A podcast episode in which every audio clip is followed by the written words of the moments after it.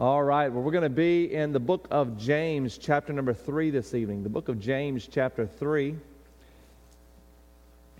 Let me just uh, say this. Um, we, we do have the pre session time. Pastor mentioned it a moment ago.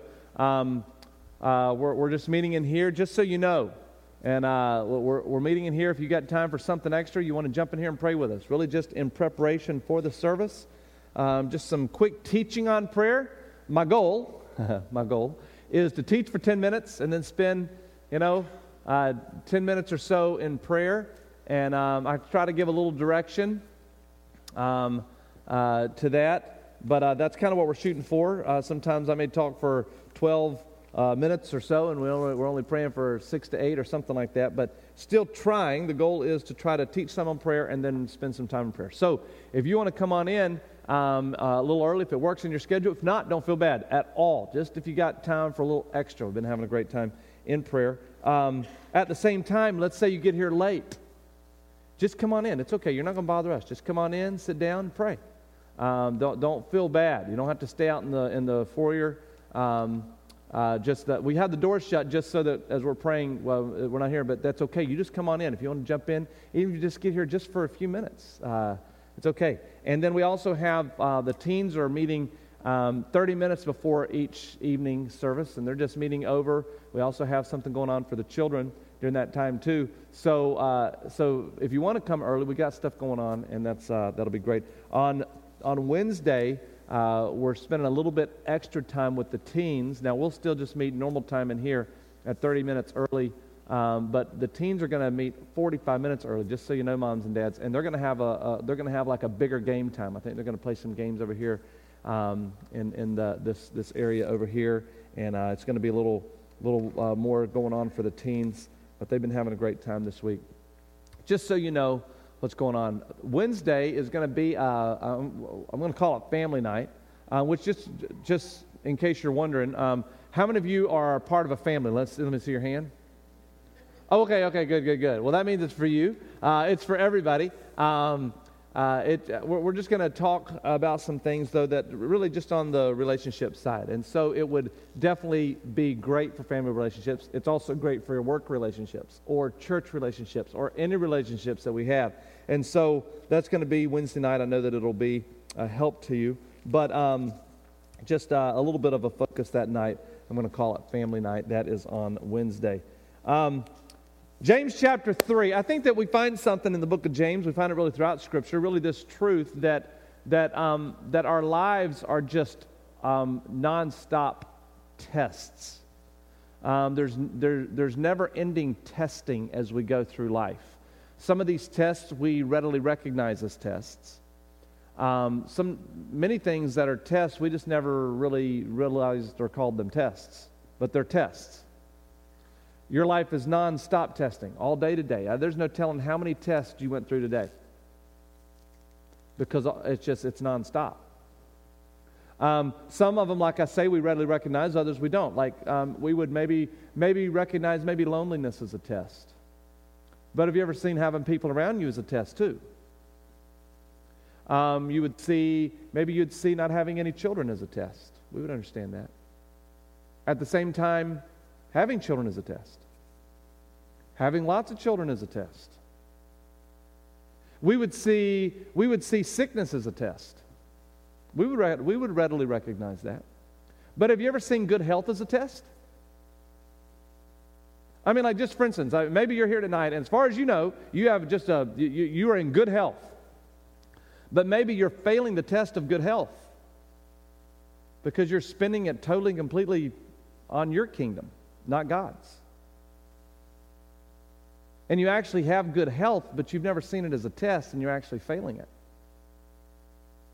Folks, I just want you to know all of life is a test. We would understand the test of no money, or at least maybe the test of low money. But have you ever seen it as a test to have money? Maybe you're like, you know, God, I think I'd like to have you try me on that one. Let's see how I do, right? I mean, uh, Thankfully, God has promised us He won't allow us to be tested above what we're able, right? Maybe, I mean, just think, maybe if only we were more spiritual, we, would, we could have more money. It's just that we would fail miserably the test of lots of money. We actually do actually maybe we, we do far better with the test of low money. Um, folks, bottom line is, is, is life is full of tests. Never stops, all day long, every day. Tests. It reminds me of the old ad campaign. I remember from a kid, you know, I was born in the 70s and then, and then into the 80s, you know, as I, as I probably have my, my uh, remember the most. But um, I mean, I, I remember you don't really see it on commercials anymore. You'll still see it on, on billboards. I saw one not too long ago when I was going through Chicago.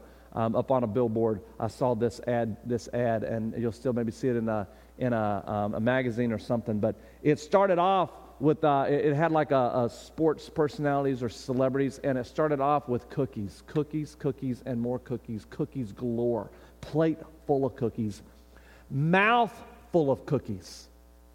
And then it had one two word question. Remember what it was? Got milk? Yeah, good job. A mouthful of cookies is screaming. You got milk? Folks, let me tell you something. A life full of testing is screaming. Got wisdom? Tonight, I want to talk about wisdom. What James does is he really does a a comparison of really two different operating systems God's wisdom and the world's wisdom. Really, God's wisdom and man's wisdom. And tonight, I want us to really try to judge ourselves. He gives us a means by which we can judge ourselves to see what our operating system is. Listen to what James says in James chapter 3, starting in verse 13. And I want you to listen carefully, and I want you to be, um, I want you to uh, listen to what he says here. He asks the question. Please be careful this question. I, I believe with all my heart it's loaded. He says, Who is a wise man and understanding among you? Be careful with that one, folks. By his good conduct, let him show his works with meekness of wisdom. But if you have bitter envying and strife, or if you have bitter jealousy and selfish ambition in your hearts, do not boast and be false to the truth. This is not wisdom that comes down from above, but is earthly, unspiritual, demonic. For where jealousy and selfish ambition exists, there is there will be disorder in every vile practice. But wisdom that is from above is first pure, then peaceable, gentle, open to reason, full of mercy and good fruits, impartial and sincere. And a harvest of righteousness is sown in peace by those who make peace. Let's pray and ask God to help us. Father, we come to you. Lord, thank you for your grace to us. Lord, your enabling power, Lord, to not just have salvation from the penalty of sin, but Lord, your enabling power to have salvation from the power of sin. Lord, we can live in victory. Lord, it's not because we're awesome, it's because you're awesome. Lord, I pray that you will help us, Lord. Would you work in our hearts? Give us grace tonight to see our need. Lord, would you open up the eyes of our understanding? Lord, give us the strength of humility. Lord, may we be desperate for you. God, would you help us tonight, we pray. In Christ's name, amen. Well, I was introduced to the world of computers in 1988. I was a freshman in high school, 1988, and my Christian school that I went to, I went to a, a, a, Christian school. There was a donation that had been made, and we had this donation made for a new computer lab. And I mean, I remember our principal taking us, he was so jazzed. He took us into this room that, had, that was full of all of these brand new, state of the art, blazing fast computers. MS DOS. 1988. I remember, I remember uh, we came in, he was just so jazzed. He was taking us a class at a time, and and, and he, he pulled a bunch of us boys around. He had come into this one. He said, Guys, you got to see this. And, and he, he had this one that was all booted up, ready to go. You know, surely he'd gotten there 30, 45 minutes early to start it, and so it'd be ready by the time we got there. And he, we gathered around, and he said, Guys, you got to check out these video game graphics. Man, I remember it was, it was Space Invaders. Remember that one? Do, do, do, do, do, do, do, do, do, do, do. we're all like, yeah.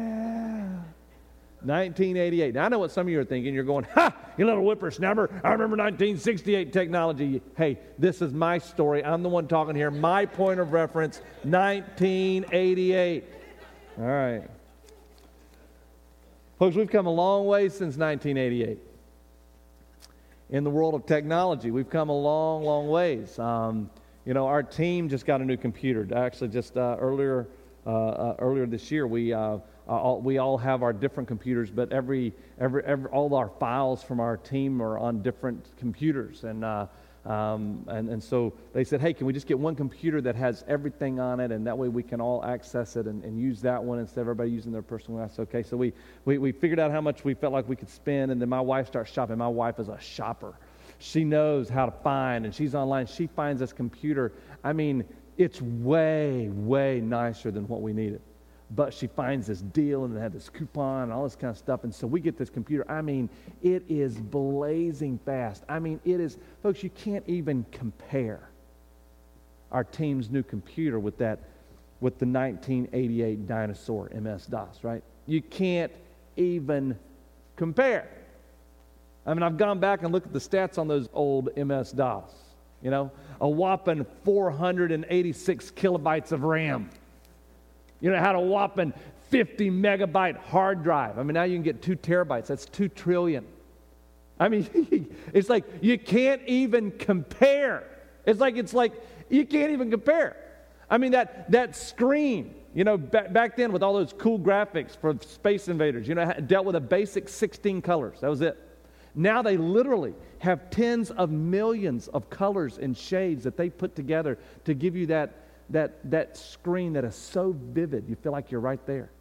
I mean, folks, it is, it, I mean, it is miles apart. We all understand that I got way, way, way more going on in my pocket than those. I mean, I mean, tons more going on in my pocket than that 1988 MS DOS. But if you were going to compare them, if you were going to compare them, I mean, you, you would compare their, their operating system. Every, every computer has an operating system. It's the brains of the operation. It's the, it's the, it's the uh, any, any application, software, program you, put, you want to run on a computer has to run under the supervision of the operating system.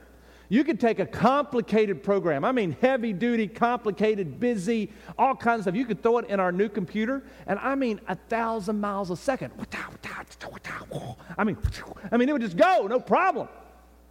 You take that same program, you come to that 1988. I mean, first of all, obviously, you'd have to convert it all over into a whole stack of, of three and a half inch floppies. You remember those? You start sticking them in that computer, it starts smoking. It couldn't handle the test. Folks, worlds difference. But, folks, what, what, what James does here is he gives us two different operating systems that we operate with. One of them is God's wisdom. The other one is man's wisdom. And folks, I want you to know something. They are worlds and worlds and worlds apart. Folks, I mean, it's not even close. First of all, you say, Aaron, is it even fair to talk about world's wisdom or man's wisdom? Well, I do think that it's fair because Paul does it. Makes it fair, right? Um, Paul talks about the world's wisdom. He, he, he says in, in, in 1 Corinthians, he says, Where is the scribe? Where is, or where is the wise? Where is the scribe? Where is the disputer of this world? Hath not God made foolish the wisdom of this world? In other words, the world has an operating system. Um, the book of Proverbs talks about it. What does the Bible say in the book of Proverbs? It says that there is a way that seems what? Right to a man. Hello. Seems right. But it says the end thereof is the way of what? Death, destruction. In other words, the world has a way in which it operates, a way in which it thinks.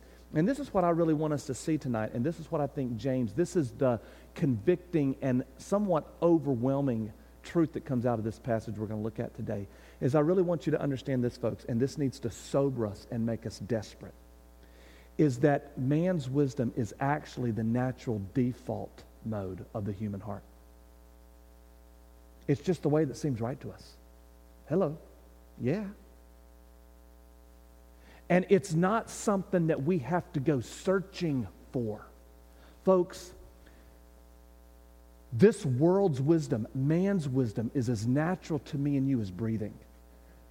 It is the natural default mode of the human heart. Yours, mine, your pastor's, all of us. And folks, it, it is the default mode. And I believe that this text is helping us to be leery of the default mode of man's wisdom so that we will be desperate. You do have to do something in order to have his wisdom. The natural no brainer is our wisdom. Only through, I, I, believe, desperation do we start getting God's wisdom. And, and, and, this, and this is what God says about it. God says in Isaiah chapter 55, He says, For your thoughts are not my thoughts, neither are my ways your ways, saith the Lord. For as far as the heavens are above the earth, so are my thoughts than your thoughts, and my ways than your ways. Folks, I don't know about you. I need God's ways. I need God's wisdom. And I want us to see tonight that this text is laying out for us a means by which we can see that our way is faulty. Folks, our way is a mess. Listen what he says in verse number 13. And I want you to be careful with this. I'm telling you, the way he has, he, he sort of has layered this text, and he, we sort of have a little bit of a test, a grid whereby we can judge ourselves. And, and I just want, I mean, I'm, I'm just going to say this straight up from the beginning to, to, to kind of help me as I go through this. Um, he, does not, he does not give us a test so that we can pass this thing with flying colors and walk out of here feeling good about ourselves. Folks, that's not what he's done. He has given us a test that if we are honest about, we're going to fail this thing. And the purpose of him doing it in such a way is so that we will see the error of our natural bent and we will be desperate for his way. So he asked this question in verse number 13. Verse number 13 he says, Who is a wise, who is wise and understanding among you? Basically, he says this. How many of you would consider yourself wise? Now, folks, I want you to be careful because I believe this is loaded. But what if I did tonight? What if I put a little piece of paper throughout the auditorium? You know, you came in tonight and there was a little piece of paper, you know, that had a little question on there. So, uh, so would you consider yourself wise? Check the box, yes or no. What would you have checked tonight? I mean, I'm already kind of throwing you a warning, so maybe you're reluctant now. But how would you have answered that tonight? You know, isn't it amazing? You kind of look back through the day, you know, man, you made some good decisions earlier today. Yeah, man, I mean, that would have been a mess, and you avert, you know, you, you, you dodged that one. Or, or, or, man, last week, man, that was really pretty smart that you did. What, we start looking back at our, or maybe we start looking at other people, you know. I mean, compared to him, I'm doing pretty good. I mean, isn't it amazing? We start the criteria with which we decide whether or not we're wise or not. Um, would you consider yourself wise? How would you have answered that tonight? Careful. Listen to what he says next. He says, Who is wise and understanding among you? By his good conduct, let him show his works in the meekness of wisdom. You know, can I, can I wrap up that phrase? Let me tell you what he says. Prove it by the way you live your life. Do you even consider yourself wise? Okay, all right, great. Mm-hmm, uh, good. Prove it. Let him show it by his conduct. But then here's how you know it's loaded. Look at verse number 14. But if you have bitter jealousy or selfish ambition in your hearts, do not boast and be false to the truth. This is not the wisdom that comes down from above but as earthly, unspiritual, and demonic. Folks, he says this. He says, How many of you would consider yourself wise? Okay, fine. Prove it by the way you conduct yourself. But he said, if you have any bitter jealousy or selfish ambition in your hearts. Now, folks, what does he mean by that? I just want you to know, um, and we could take these words and we could kind of start, par, par, uh, you know, working with them. The, the King James uses the word strife. If you have any strife in your heart, here it's bitter envyings or and selfish ambition. Can I, I really think he says a word that probably wraps this up. And we could look, we could do a little word study. We could go through scripture. I, you want to know what I think he brings up here? And this is in your heart. This isn't in your actions. This is in your heart. He, he basically is giving us word pictures to help us see this. Does anybody, he says, if you have any selfishness in your heart, Folks, could he have said anything um, anything, you know, that could he have said anything else that, that I mean, we, we all struggle with selfishness. That's what I'm trying to say. Who doesn't struggle with selfishness? Find me a single person on the face of this planet who has no selfishness in their heart. You know who you're looking at? One man. His name is Jesus Christ. Folks, he brings up the most basic struggle of the human heart. How many of you think you're wise? Okay, prove it. Oh, but by the way, if you have any selfishness in your heart, he said, stop boasting and stop lying. He says, what you have isn't wisdom from above. What you have is earthly, unspiritual, demonic. And, folks, what he brings up is this is who we are. Folks, our natural bent is not towards God's way. Our natural bent, our natural default mode is handling life man's way. He continues on. Where I really want us to spend our time is verse number 17, I think, is where he really gives us a grid whereby we can judge ourselves to see how we're doing. Because he tells us what it looks like. Okay, so you say you are operating in God's wisdom. Well, here's what it's going to look like if you are. Okay? Let's say you are daily operating not in man's wisdom, which is a mess, but in God's wisdom. Here's what it's going to look like. Okay, let's look at verse number 17. We're just going to take this item at a time. Let's work our way through it. Are you ready? Here we go. Verse number 17. He says, But the wisdom from above, this is God's wisdom. And he says, the first thing, he says, wisdom from above is first pure. What does he mean when he says that a person who operates with God's wisdom, you're not operating in man's wisdom, instead, you're operating God's wisdom? This is what it's going to look like. First of all, it's going to look like this that wisdom from above is first pure. What does it mean to be pure? Well, first and foremost, I think our minds naturally go to um, uh, sexual moral purity. There's no doubt that that's involved. I think this goes beyond that, but let's just start there. Are you morally pure? Because I promise you this if you are not morally, sexually pure in your mind and in your actions, you don't have God's wisdom. But then I want to go beyond that because it's not just talking about moral sexual purity, it's talking about purity of your heart. It's talking about purity in your devotion. It's like we would use the word pure, like you're talking about um, pure gold. What's pure gold? There's nothing there. There's no dross. All the dross has been burned away, and all you have is pure gold. It's talking about a person who is in their devotion, they are single in their focus, in their devotion to the things of God. They're not divided. James gives us another word. He uses it two different times. That's the opposite of this word pure. You know what it is? It's the word to be double minded. What does it mean to be double minded? I used to get this wrong. I, I, I thought growing up, you know, double minded meant a person can't make up their mind. I don't know what to do. That's not what it means to be double minded. A double minded man, it's actually a word that means to be two souled. It's opposite of being pure. Pure is to be single in your devotion. Double minded means that you're split in your devotion.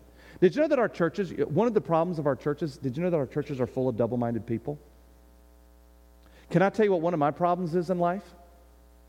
Is I really struggle being double minded. I don't want to, but I do. You, you know what it looks like to be double minded? It's a person who says, Sure, I want a foot in Christianity. Hello. Yeah. But I also kind of want a foot in the world. See, he says that a person who really operates with God's wisdom, you know what it looks like in your life? there's nothing worldly about you. You are so single in your devotion to the kingdom of God. You're not split. Folks, you are single in your devotion. You are totally pure. You see, I mean, we would understand this in marriage, not just morally, but just when it comes to my connection and, and my devotion. Folks, I devoted myself to one woman. It, it's not going to work for me to say, yeah, here's my wife, Stephanie. I sure love her. I just kind of like to have a couple girlfriends on the side. That's not okay, is it? Folks, do you have any loves in your life more than you love your God? You see, that's where this purity is. And a person who is divided in their allegiance, divided in their devotion, divided in their worship, which we all struggle being. Then, folks, at those are areas that prove to us that we don't have wisdom from above. Folks, we operate our lives in man's wisdom. The second thing he brings up here wisdom from above is first pure, then peaceable. What does it mean to be peaceable? I mean, this is really a, uh, to, to be a, a peaceable person, a peacemaker. Let me ask you this Are you a problem solver in life? Or are you a problem causer in life? Do you cause problems? Do you cause conflict? Do you cause struggle? Um, I mean, I, I know, folks. I know, I know, I know, I know that right now you're probably just thinking, uh uh-uh, uh, she's the problem. Uh uh-uh, uh, no, he's the problem. Um, has it ever occurred to you that maybe, just maybe, you're the problem? Do you bring peace to your home? Do you bring peace to your marriage? Do you bring peace to your workplace? Do you bring peace to the church? Does your presence stir the soup? Um, if, if, if we don't bring peace, we don't have wisdom. Let, let, me, let me help you with this one. When your vehicle, all right, here you go. When your vehicle is heard coming into the driveway, do the people on the inside of the house go, they're home? Or do the people on the inside of the house go, they're home? And if you don't know the answer to that, I bet you could find out. Do you bring peace into the circumstances of your life? Because if you don't, you lack wisdom. God's operating system is not ruling you. Because if it is, you're going to bring peace. Um, let's look at, the, let's look at the, the next one. Wisdom from above is first pure, then peaceable. Listen to this one gentle. Folks, I guess to be honest, this one is so convicting to me. What does it mean to be gentle? It means that, uh, uh, let me handle it on one level, then we'll take it a little bit deeper. It really is the ability to handle other people's problems. Did you know that other people have problems? It's the ability to handle other people's weaknesses. How do you do with other people's weaknesses? Everybody has weaknesses, folks. Everybody has problems. It's like blind spots. We talk about that on our team all the time. It's really a sobering thing when, when God starts to reveal to you your blind spots. Folks, I mean, it is a sobering, humbling reality when God takes life and he puts a mirror in front of your face. I mean, those blind spots. It's like, it's like my son, my son Liam. He's so funny. He's my six-year-old. He's just a, he's just a, you know, a, a box full of energy. And, um, and uh, you know, he's just one of these kids. It's like nothing ever surprises you about Liam, um, whatever he does. Um, but we're sitting there at the, at the supper table the other night, and we're eating, and Steph had, had, uh, had, had, fixed some stuff, and, um, and there was some rice and some gravy or whatever, whatever. And, and all of a sudden, Liam just blurts out something, and it was just right at a moment where it was, for whatever reason, quiet, which is not very often at my table. But anyway, it, he blurted out something, and it just, for whatever reason, it just drew all of our attention right to him. And he's super expressive, and he's telling us a story, but he's got rice and food all over his forehead. Now, on one side, it's Liam, so it doesn't surprise you. Um, but anyway, it just struck us so funny, so we just get to giggling. He's like, What? What is it? And so I, I, I get him to the mirror so he can see the rice on his forehead, right? It's a blind spot, folks. You can't see it. Everybody else can, but you can't. Did you know that the people around you have blind spots? Your spouse has blind spots. You can see them. They can't. How do you deal with those blind spots? How do you deal with those struggles? How do you deal with those problems? Do you constantly exploit? Do you exploit other people's weaknesses and their problems? That doesn't mean that you don't help them to kindly see a mirror. But you can kindly say, hey, can I show you something real fast? Or you can spend your life going, would you just look at yourself? There's a big difference. Folks, how do you handle other people's weaknesses. And see, here's the problem is how good we are. We become experts at their blind spot, which really the irony is what? We are still what? Blind as a bat to our own. You want to know where gentleness comes in? Gentleness comes in when you start realizing, yeah, they got problems, but so do you. You kidding me? Do you really think you don't have any problems? Would you wake up? The only person who has worse problems than my wife is me. Folks, I'm, I'm just, I, I'm just telling you, we, we all got problems, and gentleness is the ability to handle other people's problems, other people's weaknesses, other people's struggles. But then it's not just the ability to handle other people's problems and their weaknesses. Folks, it's also it's the ability to handle other people's sin. Because, folks, people sin against us.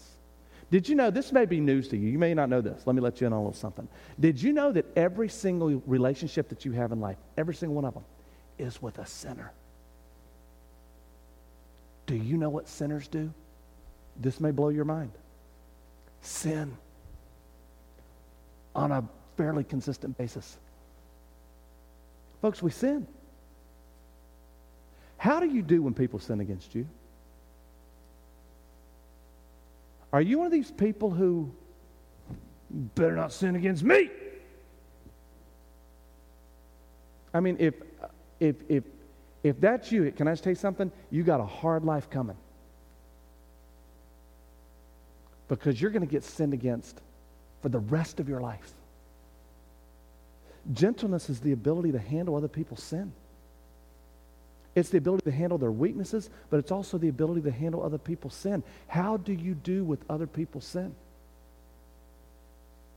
Folks, the question isn't are people going to sin against you? The question is are you going to be like Jesus and forgive them? Are you going to be like Jesus and love them through it?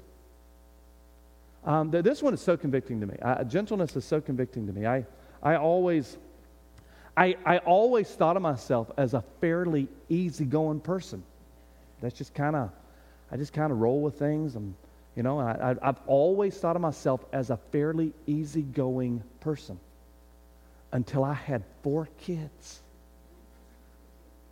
And folks, I'm telling you, God has used my children to help me to see some parts of me, to see some things in me that, folks, I could have never seen otherwise.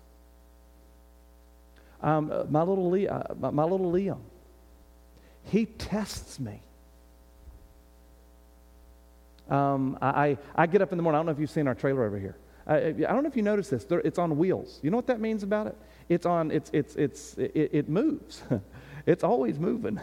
Uh, I mean, it doesn't matter. You can put those jacks down. You can try your best to stabilize it. But folks, let me tell you something. It's still moving. I get up in the morning. I love to get up early. I just, you know, the older I get, I just realize that those early, more, er, uh, uh, you know, those early hours of the mornings are the only sure hours I'm, I'm going to get.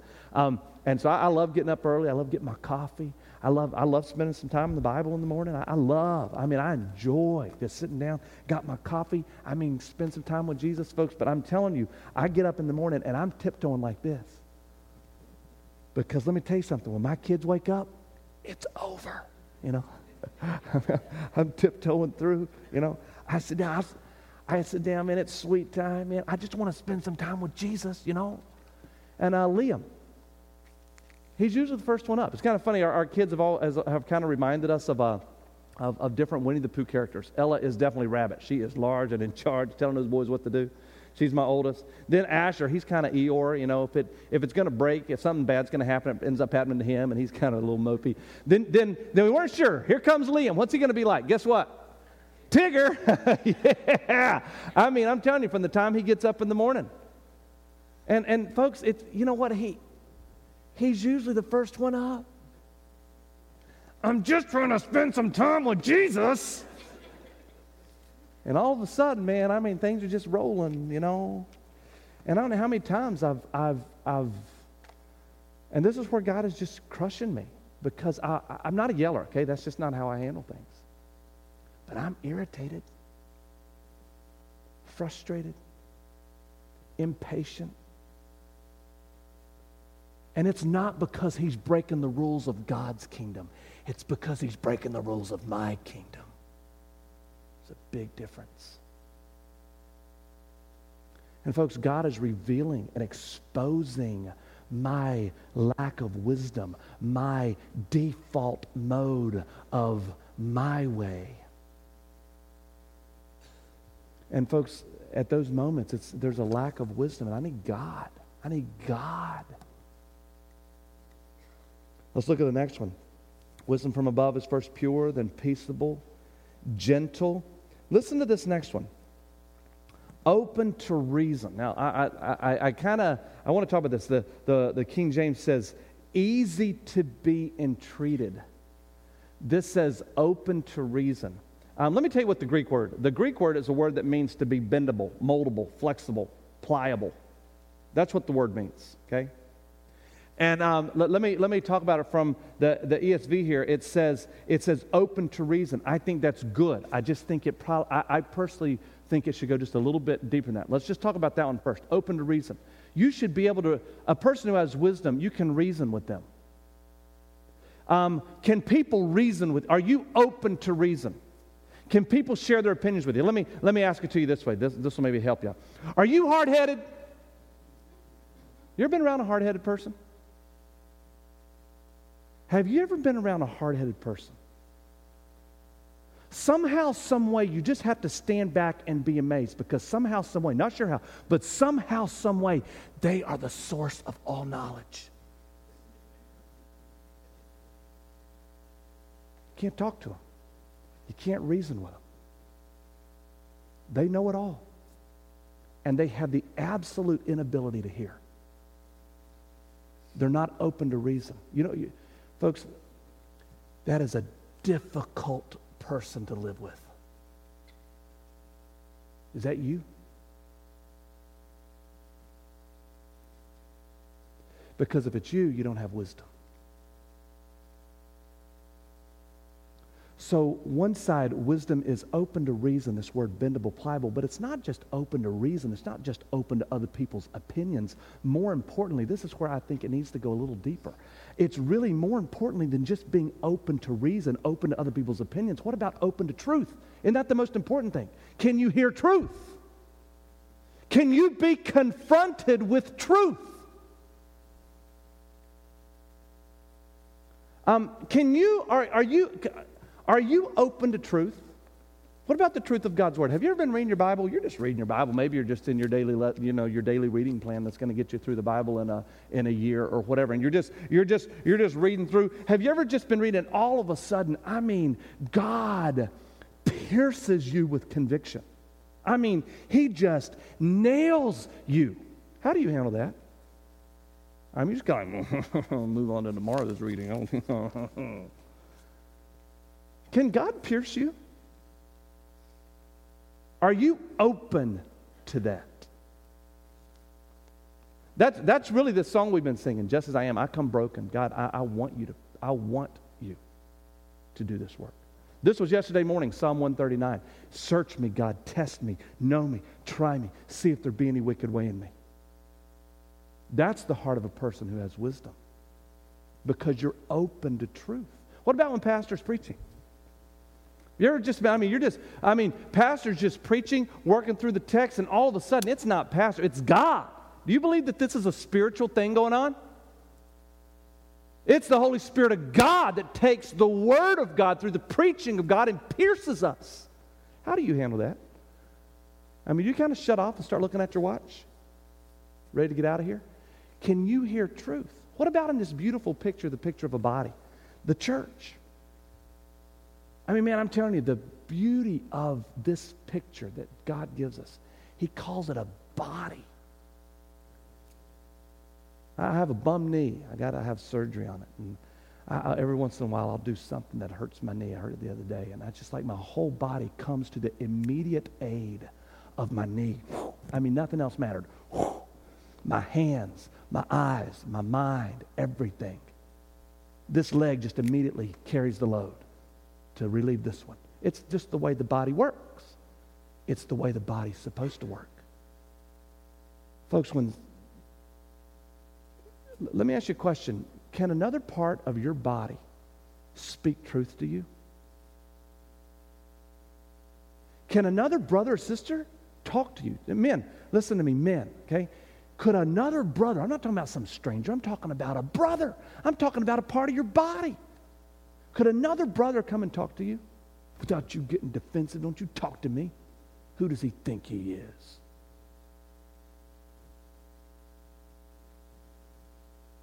Ladies, could a sister, I'm not talking about a stranger, I'm talking about a sister, a part of your body. Could a, could a sister in Christ come and talk to you without you throwing up a wall? Can't believe it.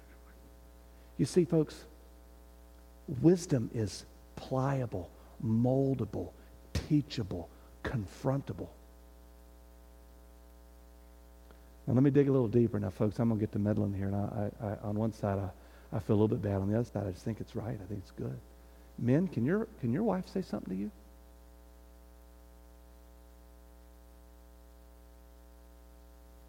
Wah!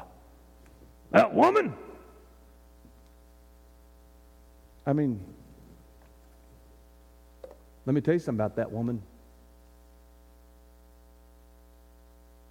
God's the one who allowed her to be your wife. And she probably knows you better than anybody else on the face of this planet. Yes, she, she, I'm sure she's got her problems. She's got her weaknesses. She's got her blind spots.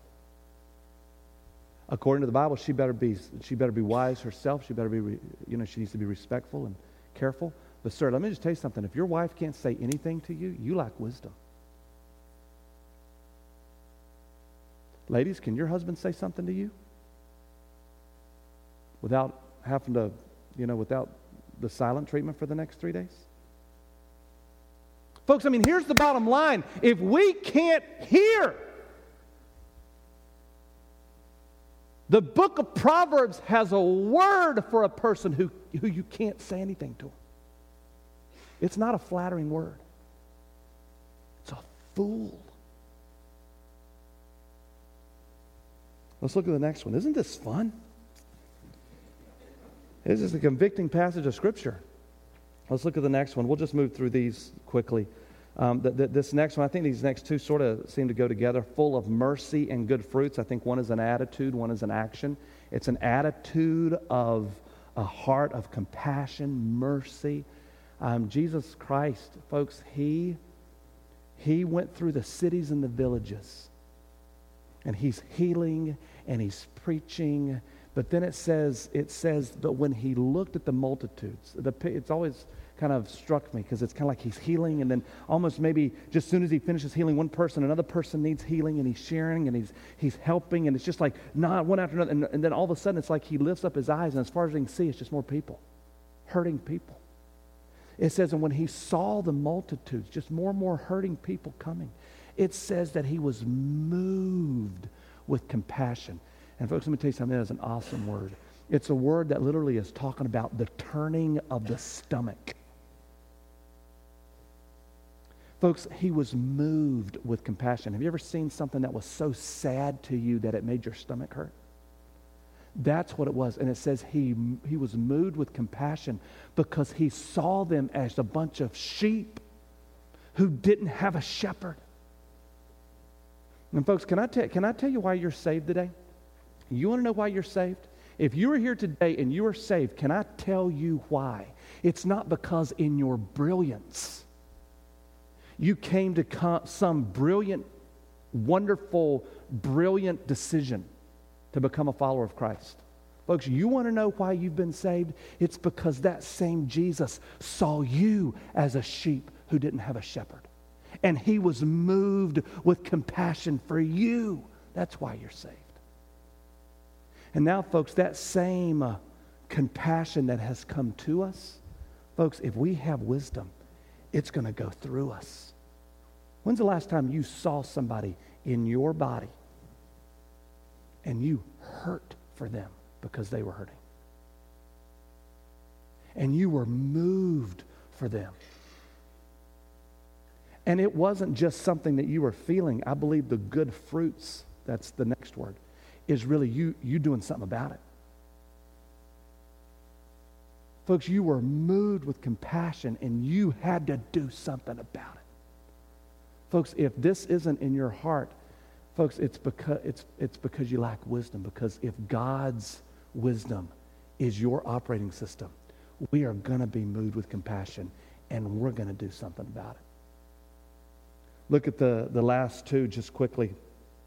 He says, um, impartial or without partiality. Um, folks, it, it's, uh, you, you treat everybody the same. There's a problem in the book of James. You had your wealthy people, then you had your poor people. And everybody was, you know, showing special favor to the wealthy people and kind of snubbing the poor people.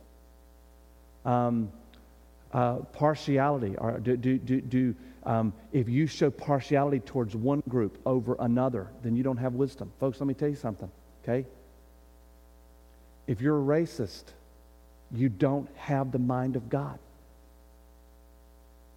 God is not a racist.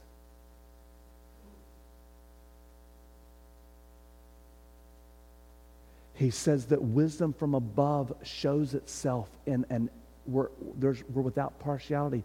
Here's the last one. It says sincere. I really like the King James word, without hypocrisy. Folks, these are so convicting because we fail at these. I, my, my, neighbor, he died. I told, I, I, think I mentioned this. I had a neighbor who died a couple uh, um, uh, last week ago at the beginning of the week on Sunday, um, and and and I really, I really hope and pray that he came to Christ. He had brain cancer, and it was just a slow downward spiral of of confusion all the way to his death. But he said some things that were so hopeful to me. But he grew up Catholic and he hated Catholicism because he said it was full of hypocrites. And I remember, I remember just sitting with him the first time he told me that. I just said, Jim, I said, I struggle being a hypocrite. It's like, Jim, it's like we're, I mean, folks, do you understand that we all struggle being hypocrites? I mean, really, right now, right now, right now, are you really exactly who everybody in this room thinks you are?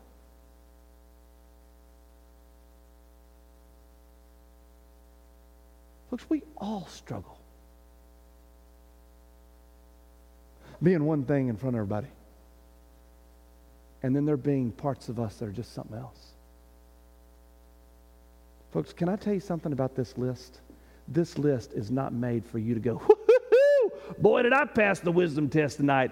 Yeah. No, folks, this test is layered in such a way to where it is an absolute start to finish spanking. We fail. I struggle. I fail. I'm guilty at, at different times, varying degrees of every single one of these.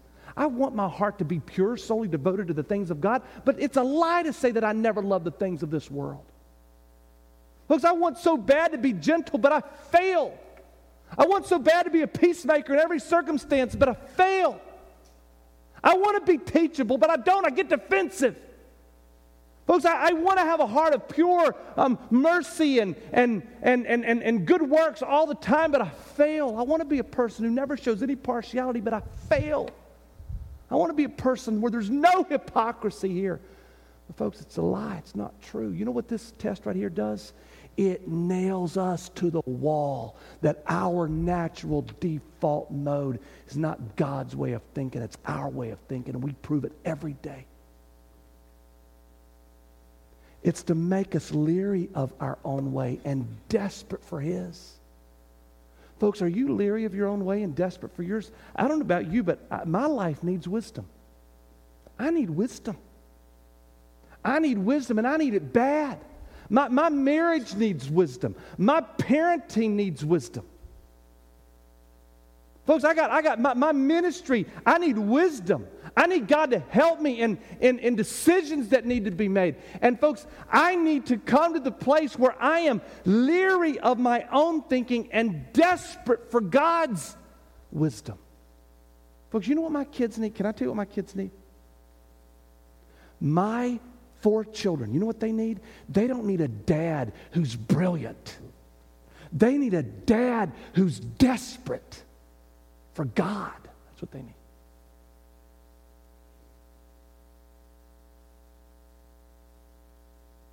You say, okay, fine, I buy it. I need wisdom and I don't have it naturally.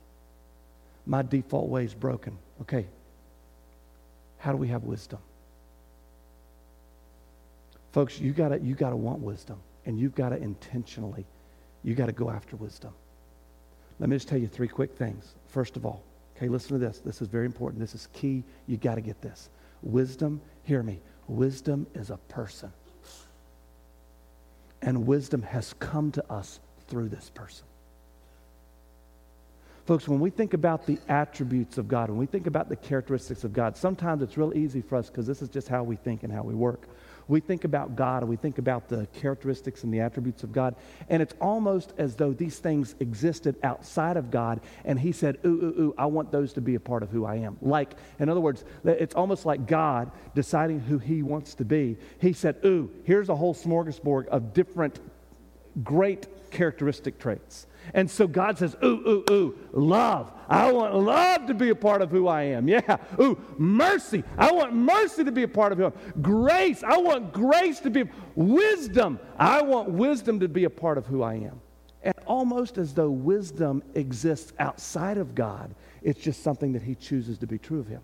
Folks, without God, there is no wisdom. Wisdom isn't something He has, wisdom is who He is. Wisdom is who he is. And when God decided, uh, when God came to us as a man, guess what else came to us as a man? Wisdom has come to us. Folks, wisdom has come to us through Jesus Christ. Did you know that because of Jesus, wisdom is at our disposal, folks? If you are saved, you have the very source of wisdom living within you through the Holy Spirit of God. Folks, we have wisdom. It has come to us. Now, you got to get this straight, too, though. If you are here today without Jesus Christ, please hear me. I'm not trying to be mean, but if you are here today and you don't have Jesus, you can't have wisdom. You are stuck you, the best you are ever going to know is man's way. And I would beg and plead with you would you be saved? Would you come to Jesus? Would you come and place your faith and trust in Jesus Christ alone through what he did on the cross? But for those of you who have been saved, please understand wisdom has come to us. Wisdom is a person, and it's come to us through that person. His name is Jesus Christ. You must be saved. But if you are saved, you have wisdom. But just because you have it, um, it's kind of like, I mean, this kind of a, I don't know if this is the best illustration, but just because your house has electricity doesn't necessarily, doesn't necessarily mean that lamp's going to come on. What do you got to do? You know, you kind of got to, you got to plug into it. Folks, um, wisdom is here if you have Christ. Folks, wisdom is with me. Wisdom is at my disposal, but I really do have to, I mean, I really do have to tap into it. Now, how does this happen? Well, um, r- really fast, just now, now, there's two things. I got saved when I was 21. At, right after I got saved, I started reading my Bible. I just knew I was supposed to read my Bible. I wasn't sure where. I started reading the New Testament. I read some of the New Testament, and then, and then I read, I didn't know where to read in the Old Testament, so I, I, read, I read the book of Proverbs, chapter 1. I knew, I grew up going to church, I knew 31 chapters, 31 days in a month, you can get through in a month. I, I started reading the book of Proverbs. I read, the, the, the first day I started reading, I read Proverbs, chapter number 1. The next day, I came to Proverbs, chapter number 2. Folks, this is right after I got saved, 21 years old. And I have never forgotten what I read on the second, uh, on the second day that I started reading my Bible. I've never forgotten it. I'll paraphrase here. This is Proverbs chapter number two. David talk, I mean Solomon talking to his own children. He said, "My son, hear me. You can hear the pleading words of a father. My son, if you will incline your ear to hear it, if you will lift up your voice and cry for it, if you will go searching for it like you're searching for hidden treasure, what does he say you'll find? Wisdom. What does he mean? What does it mean? I got to search for it. What, what, what, what do you mean? I got to I got to incline my ear to hear it. What do you mean? Where are you going to go searching for wisdom? Where are you going to go, folks? You're going to go to the library? You're going to jump online? Wikipedia knows it all. Where are you going to go for wisdom to parent your kids? Where are you going to go for wisdom in your marriage? Folks, where are we going to go for the wisdom that we need in this life? Where do we go? Where do we search? Folks, this is where we search. I talked about this a lot last night. Folks, this is where we search. I mean, I, am just telling you, this has got to be a non negotiable. It's a non negotiable. This, you don't read this because you're spiritual. You read this because you're desperate. And if you don't think you're desperate, it's because you don't know who you are. It's because you don't know who you are. Folks, we're not good people who mess up every once in a while. We are broken people. And we need God every day. Folks, um, you got to be in the Word. One more place. James chapter 1. This is one of those passages where we, where we see that all of life is a test. He said, Count it all joy, brothers. Count it all joys, brothers and sisters. Count it all joy when you fall into all different types of testing. This is right in the, the book that we're at. He says, All different types of testing when it comes, be joyful. Don't, don't. He says this because, because testing of your faith is going to is going to produce endurance in you. And then when endurance has done its work, we're going to be we're going to be perfect and entire, wanting nothing. What that's saying is this that God has a purpose for all these tests. All these tests, no matter what you're going through right now, God has a purpose. You may be going through sickness. You may go be going through trial. You may have interpersonal conflict. You may have financial crisis. We could go on and on and on. Every single person in this room probably has a whole truckload of junk that's going on right now. I do. He says, Count it joy, brothers, because God's in the process of teaching us endurance. And when He's done with us, we're going to be perfect and entire. We're going to be wanting nothing. But in the midst of it, verse number five, what does He say? Look at James chapter 1. It's right there, one page back for you in your Bible. James chapter 1, verse number 5. He says, in the midst of all these trials and tests, what does he say? If any of you lacks wisdom. Now let's just stop right there, folks. Please tell me God's convinced us of something tonight. We lack wisdom and we need God. He says, if any of you lack wisdom, that's me. Ding, ding, ding, ding, ding. What does he say next? Because I need to hear this. If any of you lack wisdom, let him what? Let him what? Let him ask of God. Listen to what it says. Let him ask of God who gives generous, generously the King James word there is who gives liberally. That's a good use of the word liberal. The, who gives liberally and he upbraideth not. What does it mean that he gives liberally? Folks, it means that it's, there's a never ending supply. It just keeps on and keeps on coming. God has wisdom for you. I love Mexican food. I love Mexican food. We had Mexican food today. Rodney, hooked us up. I love going to a Mexican restaurant. You get there, I mean, as soon as you get to a Mexican restaurant, I'm usually hungry, you know, just as soon as you get there, somebody will seat you, and then this little dude comes out of nowhere. And what does he bring to you? Just as soon as you get there, what does he bring to you? Chips and salsa. Oh, yeah, I love chips and salsa. I've got this little theory. I've tested it many, many times, folks. You can try it yourself. I can take that bowl, and before the lady even comes to take my drink order, if I can eat that fast enough, then when she gets there, I can say, Excuse me, ma'am, can I get some more salsa? And she'll bring me some more. You know, and then if I can eat that, then maybe by the time she comes back to take my order, if I can eat it fast enough, I can say, Excuse me, ma'am, I seem to be out of salsa again. And she'll bring me some more. Folks, I don't know how big the vat is in the back, but it just keeps on coming. And that's a good thing. I like that. Folks, can I tell you something about God's wisdom? It's bottomless, it's a never ending supply for your marriage. It is a never ending supply for your parenting. It is a never ending supply for your church. You want to know what our problem is? Do you want to know what our problem is? Me and you? Is we are so stuck. We are so full of our own way.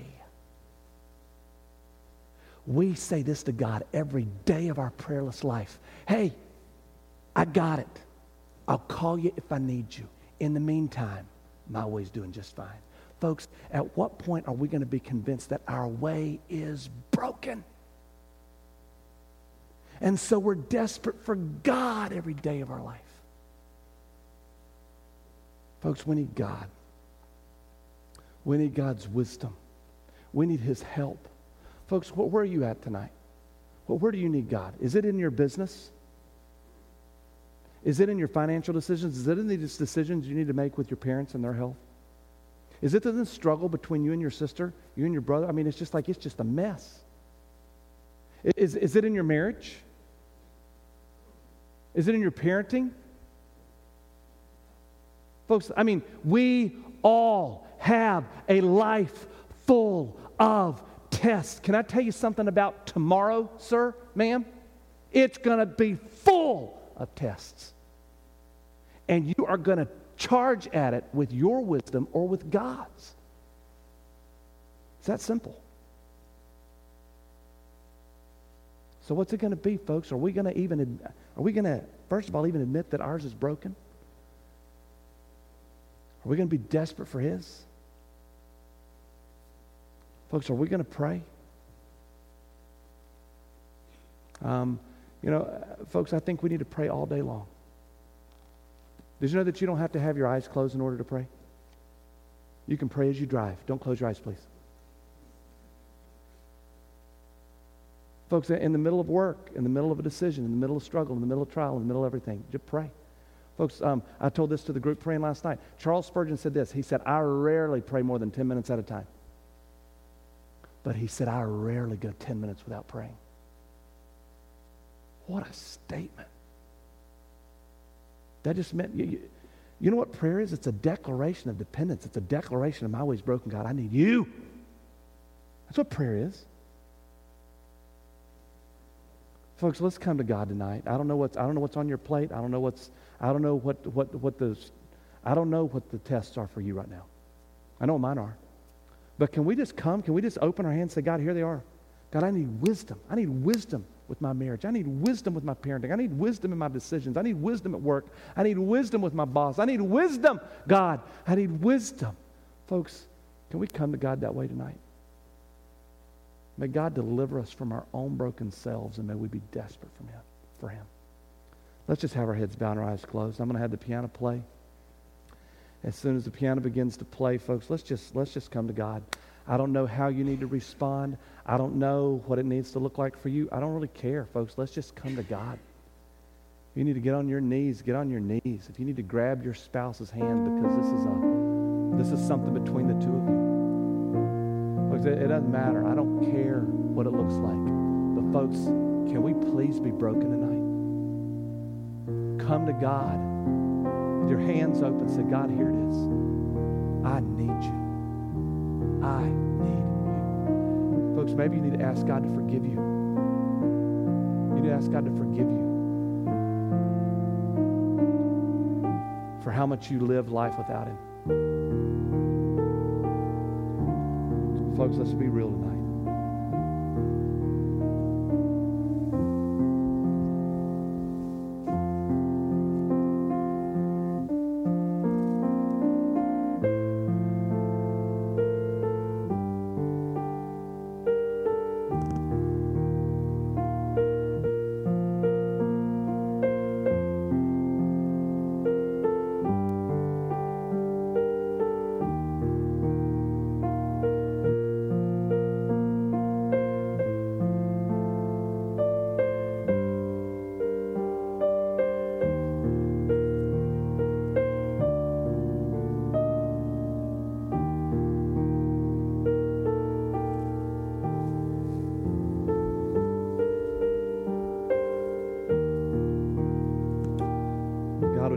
Help us, Lord. We need your help.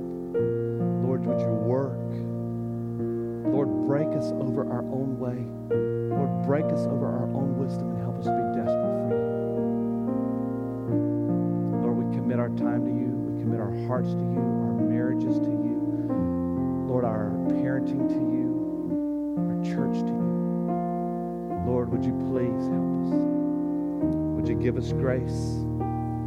Lord, help us to see the error of our own way, Lord, that is before us continually.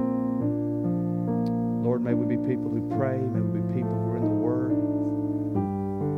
Lord, not because we're proving how spiritual we are. Lord, it's because we know how broken we are. God, help us. In Christ's name we pray.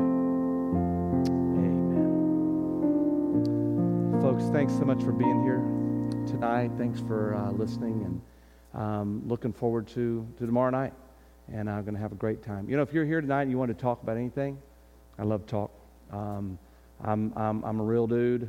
I got real struggles. And uh, whatever yours might would be, I bet I'd understand. So anyway, if I can be of any help whatsoever, I love to talk. Let's encourage each other tonight um, as, as we go. Thanks for being here, Pastor.